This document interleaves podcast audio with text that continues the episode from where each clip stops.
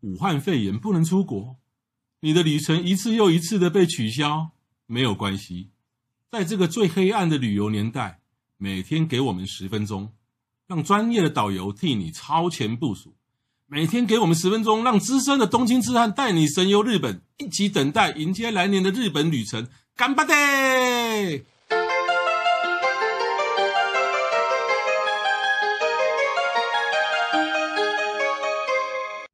各位听众，大家好，我是黄国华，欢迎再度收听《东京痴汉日记》。我是郑雅梅，上上一集呢，我们带大家去暮黑川散步。那今天我们要带大家去哪边散步呢？我们要来到一个呃浅草新的景点，是今年四月才开的，二零二零年四月才开，也就是我们都没有去过。本来今年是啊，二零二零年四月要去的。对啊，结果因为疫情的关系没有办法去。我们跟大家介绍这里叫做思密达 River Walk，思密达，思密达大家都有听过思密达，就是羽田川羽啊哈田。对，这里最有名就是夏天放烟火，啊，对对对对，春对，天看樱花的地方。嗯哼，从哪？边呢？从浅草一直到嗯晴空塔这一段路。对，那一般印象来说，我们都是是坐电车过去，对不对？呃，坐东武，对从从对坐东武到那个晴空塔，那站叫什么站？啊忘记了，呃，其实就叫晴空塔站。，对，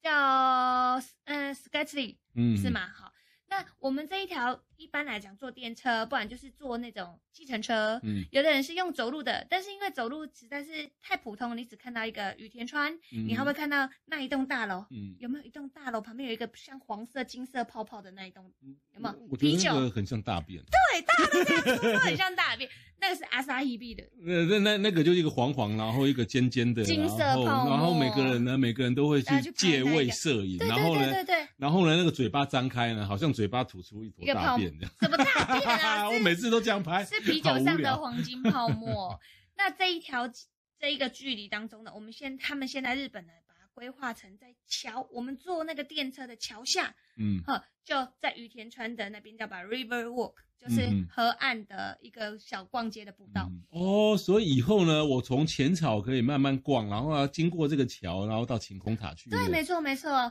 如果你到浅草的话，一般都只是去呃观音寺嘛，大家不都啊是在对那那里是买挤鲜那贝一条嘛街买鲜贝，有没有啊？对对对，对，啊，然后现在你那边是比较旧的区，嗯，那你也可以往晴空塔的方向，这边桥下它就有很新的商店街。嗯嗯嗯嗯，哦，那我们看影片的介绍当中，它里面呢、也有呃呃生活杂物的嗯店啊，然后有欧洲的那种餐厅啊，嗯也有哼啤酒店啊，嗯哇、嗯，复合式的，哦，哎所以商他店他那一家叫做那个东京米珠马吉嘛，哦，对东京米珠马吉就是它整个复合商圈在两这个这个这个桥这个步道的两两边啊、哦都都都有。哦可是呢，其实呢，啊，其实我跟我跟这个雅美也讲的，其实也非常心虚啦，哦因为大家都还没有去过。我们都是神游，我们都是看影对，这片的。这这这，就这个这个节目呢，从一开始到现到上一集为止，带大家去的都是我们去过，也是去过啊很多次。但是为什么我要介绍这一个呢？虽然我们没去过，可是呢，我是个人认为说，哪一天呢，如果你可以去日本，我们可以去日本，尤其是东京的话，这个一定是这第是一一个第新的一个情要报去的哦，地方，对对对，第一个要去的地方、叫 Sumida River Walk，、嗯它它贯通了浅草跟晴空塔是中间，所以大家以后啊、浅草跟晴空塔逛完，不用再去再再再再走回电车站，然后再去挤电车，然后再过去，你可以慢慢的走过去。而且这边不同于 Skytree 的那里面的商店，嗯里面比较像百货公司啊对晴空塔里面比较像百货公司，这边就比较像我们文青小店，哦嗯每间都有一间小小的店。那大家都知道浅草还有一个地方就是藏钱，哦藏钱有？吗？它不是卖很多道具街吗？对对对，嗯，就是比如说你看了之后，有卖很多碗啊、锅碗瓢盆啊嗯哼、刀子那边，嗯它也有这藏种。藏前有很多那收集个的文文青的小店啊，嗯然后一些一些比较还没有成名的艺术家所做的一些手工的一些对纪对念对，品啊，还有皮件啊呐、对，然后藏前那个地方也有一些很很有名的咖啡厅，对所以在这个就是在这个 Sumida River Walker 两边的，我刚刚讲到那一个啊、东京呢米啊米珠麦西的这个这个商店街呢，它就把这整个那个藏前比较有名的这些小物店、选物店啊，对这些这些聚文集青在的这店边，嗯聚集在这个地方，然嗯后这个这那整这整个区域叫做 consent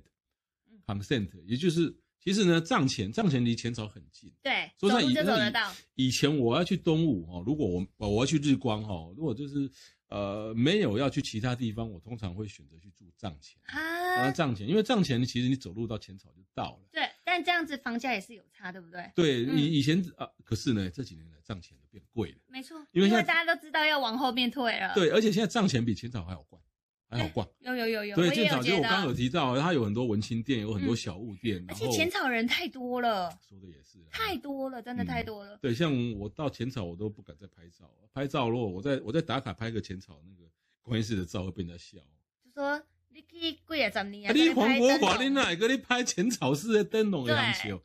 不过各位各位听众，如果你们还在拍灯笼，我们不会笑你啦。就其是实，如果第一你要次去拍要去啊灯笼的话， 你真的住帐前的话，你可以一大早就去，五六点天亮的时候，对六那点个时候多没人比较人少，很漂亮哦。是是是，还有在浅草的呃灯笼的正前方，